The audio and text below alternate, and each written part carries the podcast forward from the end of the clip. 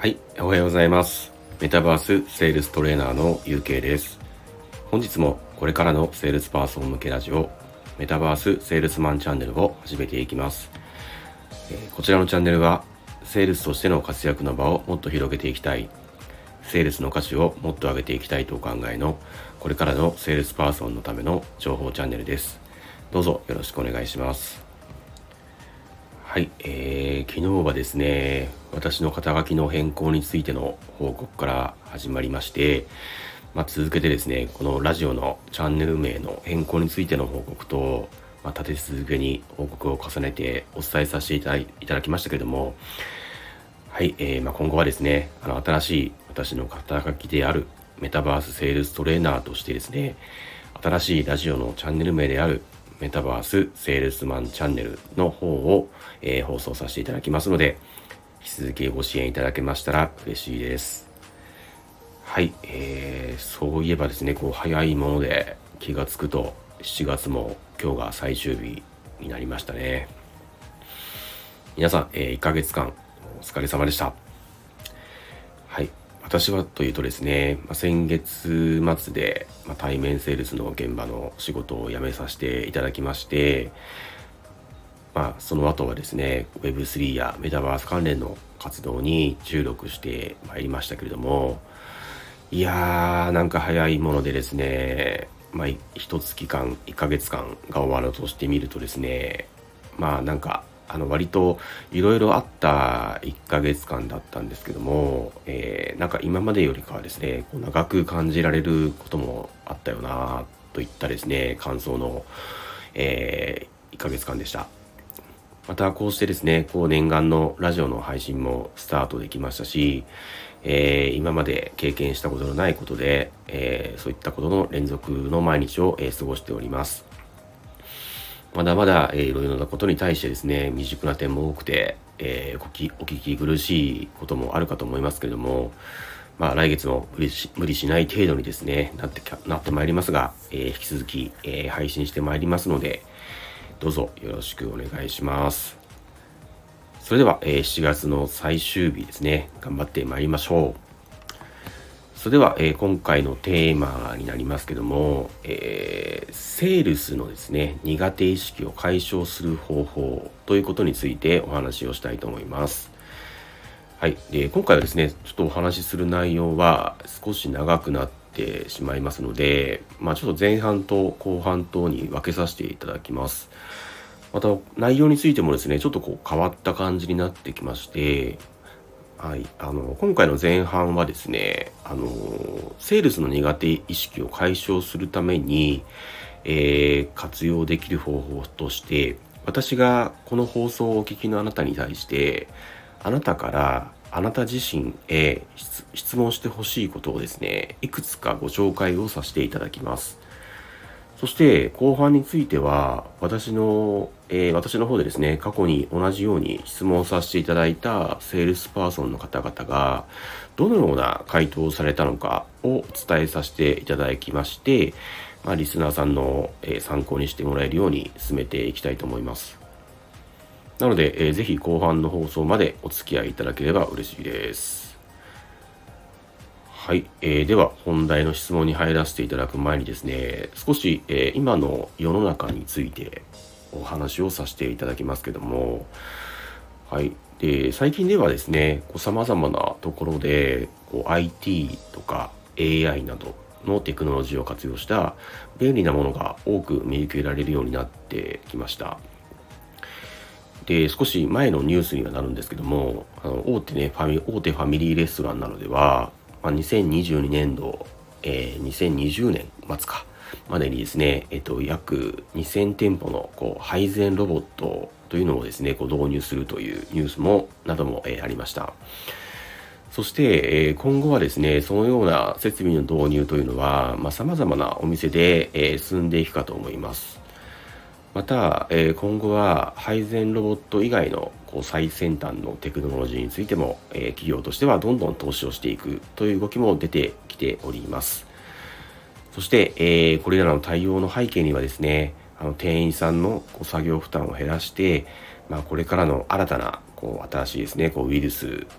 えー、コロナウイルスのようなですね、新しいウイルスに対しての、えー、感染予防も、えー、狙うということもありますし、まあコロナが、コロナがですね、発生する前から、え起こり始めている、まあ、商品サービスを提供するための、まあ、圧倒的なですね、こう人材不足の解消も、えありますので、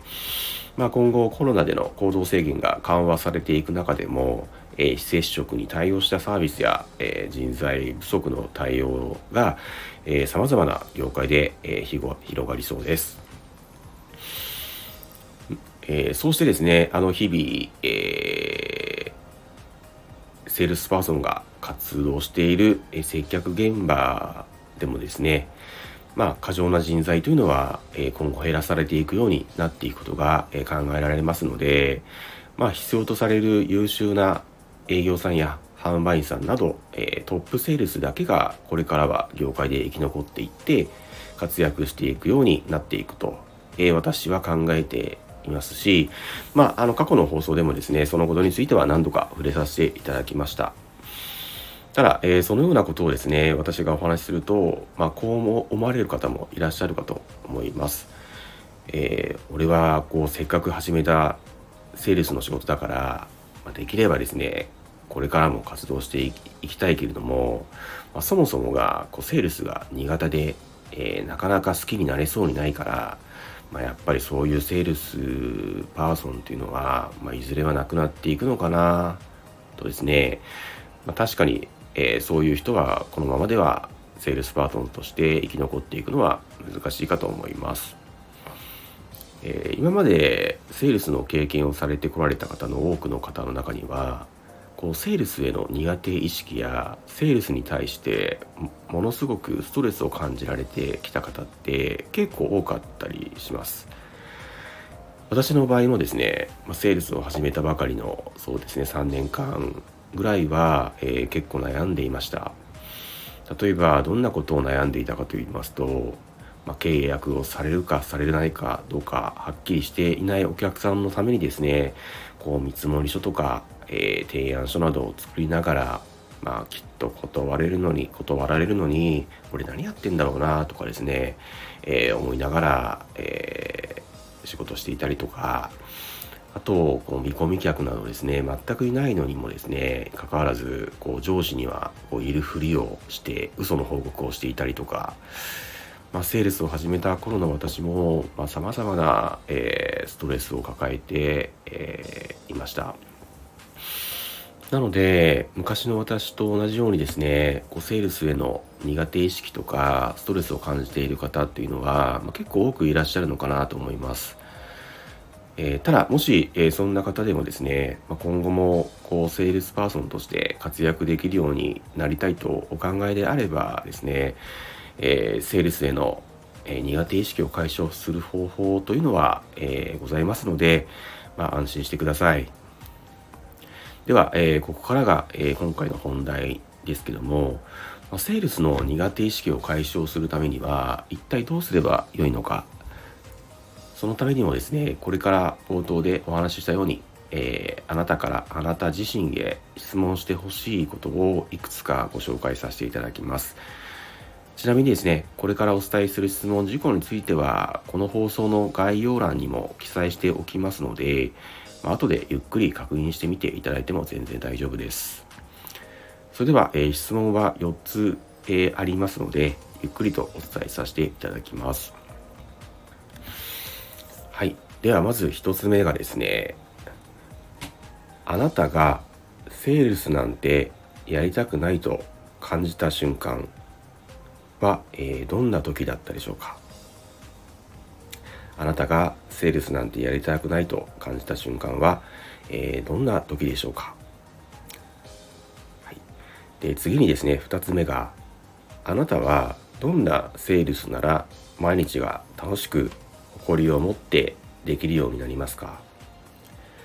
あなたはどんなセールスなら毎日が楽しく誇りを持ってできるようになりますか？はい、えー、次のですね3つ目以降についてはあのあなたがお客さんの立場の時にセールスマンのえー、セールスマンに対して普段感じていることを、えー、思い出してみてください。例えば、この放送をお聞きのあなたは、常識のある良い人だと思うんですね。ですが、自分がお客の立場に立った時には、結構こう、店員さんに対してですね、こう無理難題を言ったりしませんか？しかもその店員さんがこう愛想が悪かったりすると、こう自分のことは棚に上げてですね、なんだよ愛想悪いよなとかですね、こう思ったりしませんか？結構わがままなお客さんに、えー、なることもあるかと思うんですね。そのような視点で見てもらって、次の3つ目と4つ目の質問に答えてほしいんですね。はい。それでは、えー、3つ目の質問についてお伝えします。はい、あなたはどんなセールスマンや接客が好きですか？あなたはどんなセールスマンや接客が好きですか？はい。で、最後の4つ目の質問ですね。あなたはどんなセールスマンや接客は絶対に嫌ですか？あなたはどんなセールスマンや接客は絶対に嫌ですか？この3つ目、4つ目の質問をさせていただいた理由についての、えー、尾行としてですね、少しちょっとお話をしますと、まあ、セールスの苦手意識をですね、解消するためには、まずはあなた自身の中で好きなセールスと絶対に嫌いなセールスを明確にしてみるということって、えー、すごく大事なことだと私自身思ってるからなんですね。